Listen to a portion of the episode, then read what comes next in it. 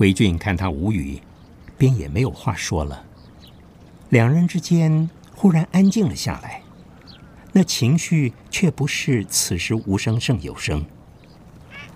这时江面上飞过两只白鹭，一前一后掠水而起。香芷眼尖，看见两只白鹭细长的黑喙上都叼了一条小鱼。原来就在那掠过江面的那一刹那，两只鸟都有了收获，然后好整以暇地落在江边一条无人的渔船上，有意无意地背对着两人在享用他们的大餐。香芷心里想着，洋人说早起的鸟有虫吃。殊不知，在我们湖南鱼米之乡，晚来的鸟也有鱼吃呢。不过在另一边，韦俊却在想着：我如果驾着 SB 二，能像这两只白鹭一样飞得那么快速优雅，便能够低空穿越日本军舰上方，好整以暇地把炸弹丢在他们船舰上，百无一失。又过了一会儿，韦俊脸色越来越阴沉。终于开口说出他那难以说出口的事。香芷，过了今日我就要回武汉了。这一回去便直接投入激战了。武汉保卫战的外围已经开打，这场大战恐要决定中日双方的命运。日军将动员数十万部队、几百架飞机和百多艘战舰，我们也将投入全国百万之师，与日本做殊死斗。相知，据我这个小飞行员所见所知，此战如果我方再像南京保卫战那样惨败，抗日战争就打不下去，基本上就要亡国了。中央政府虽然迁都重庆，但所有的物资军备全部置在武汉周围，这是不折不扣的第二次首都保卫战。韦俊要去参加大战，韦俊要赴战场了。反过来说。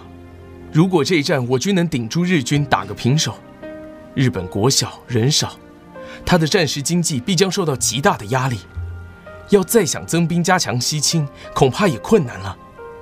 到时也许，也许双方可以谈和平停战，也说不一定。蒋介石说过，对日抗战一旦开战，就要打到底，绝无回头的可能。我七岁时看见过他一次，他骑白马过衡阳。我娘带着我在人堆里看到他，我看到他的眼神，那眼神就是会打到底、不投降的那种。韦俊听到他说的理由有点可笑，但见他说的极是认真，便忍住没有笑。其实韦俊从头到尾心里都无法放松。经过这许多波折，终于和香芷重续前约。眼前一人明眸皓齿依旧。比前次出游时更少了些矜持，理应是满心愉快，和心爱的女孩谈笑风生而尽一夕之欢，但他却放不开来，因为他知道，今宵过后自己将投入大战，十之八九再难生还。天色渐暗，竟然飘起雨来。香芷暗想：难道竟和上回他失约的那个下午天气一模一样？很快，他便知道了答案。今天的天气和上回大为不同，乌云一合，竟然听到恨恨的雷声从远方传来，雨说来就来，而且是大雨临头。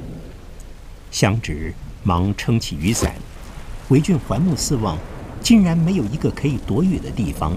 他当机立断，一把拉起香芷，指着江边的那条渔船说：“船上有篷舱，我们去战躲一阵。这雨下不久的。”他们冲到岸边，只见那条空船用一条粗绳系在岸上的一根木桩上，船身却横在江水之中，离岸约有一大步的距离。韦俊望了香芷一眼，香芷摇了摇头。表示自己跳不上船，韦俊一把将香芷的伞收了，丢上船，伸臂便将香纸抱起，一个大步便上了船。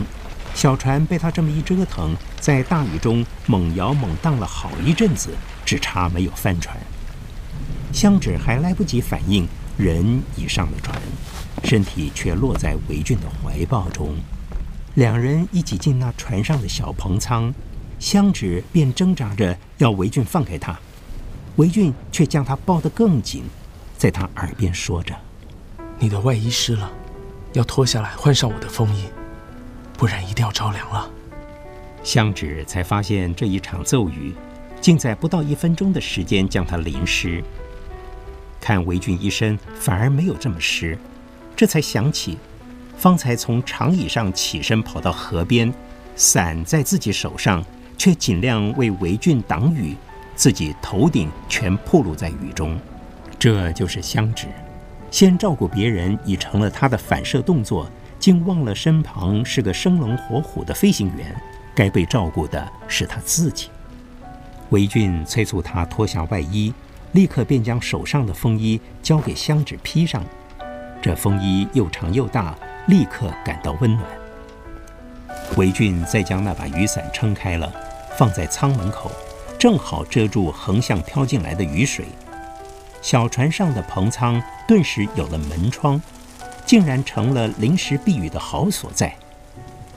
香芷。扯紧了身上的风衣，望着维俊忙完了，从背对风雨的一面向外看，雨势不减，落在河面上溅起一片水花和迷蒙水汽，棚顶上发出稀里哗啦的雨打声，小船在风中摇晃，满不是画船听雨眠的情境。天色又暗了一些，两人挤在篷舱里，一时无语。香芷身上裹着风衣，渐渐驱走了寒意，一种窘迫的感觉在心中升起。维俊虽不说话，却一直用关心的眼神看着自己。香芷，你哑了吗？快想些什么话来讲讲啊！维俊，刚才我们什么事讲到一半啊？你讲到蒋介石不投降。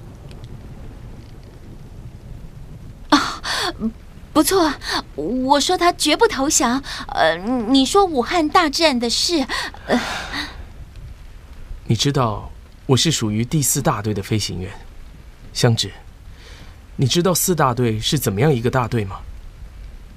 呃，我知道，四大队的队长是空军战神高志航，报上这么写的。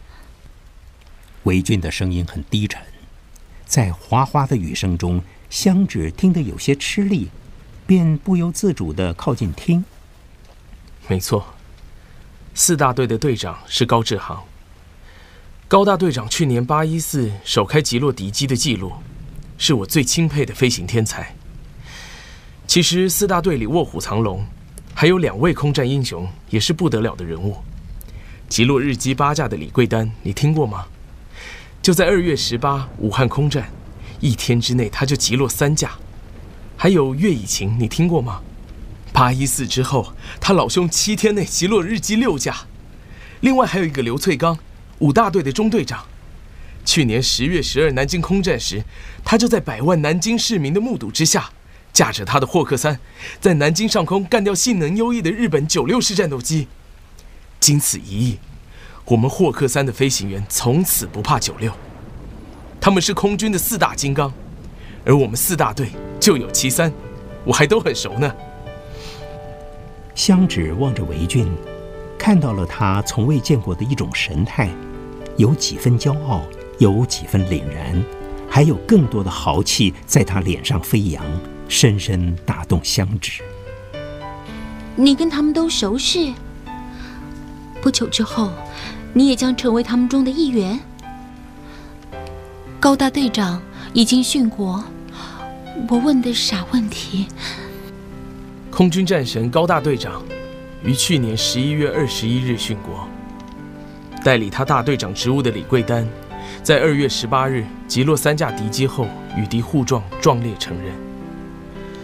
岳以晴去年十二月三日死于南京空战。王牌飞行员五大队的刘翠刚，也在去年十月二十六日率机支援共产党八路军。反攻娘子关时，从江苏经洛阳飞到山西作战，油尽，迫降殉职。全死了，四大金刚竟然全部都死了。嗯，全死了。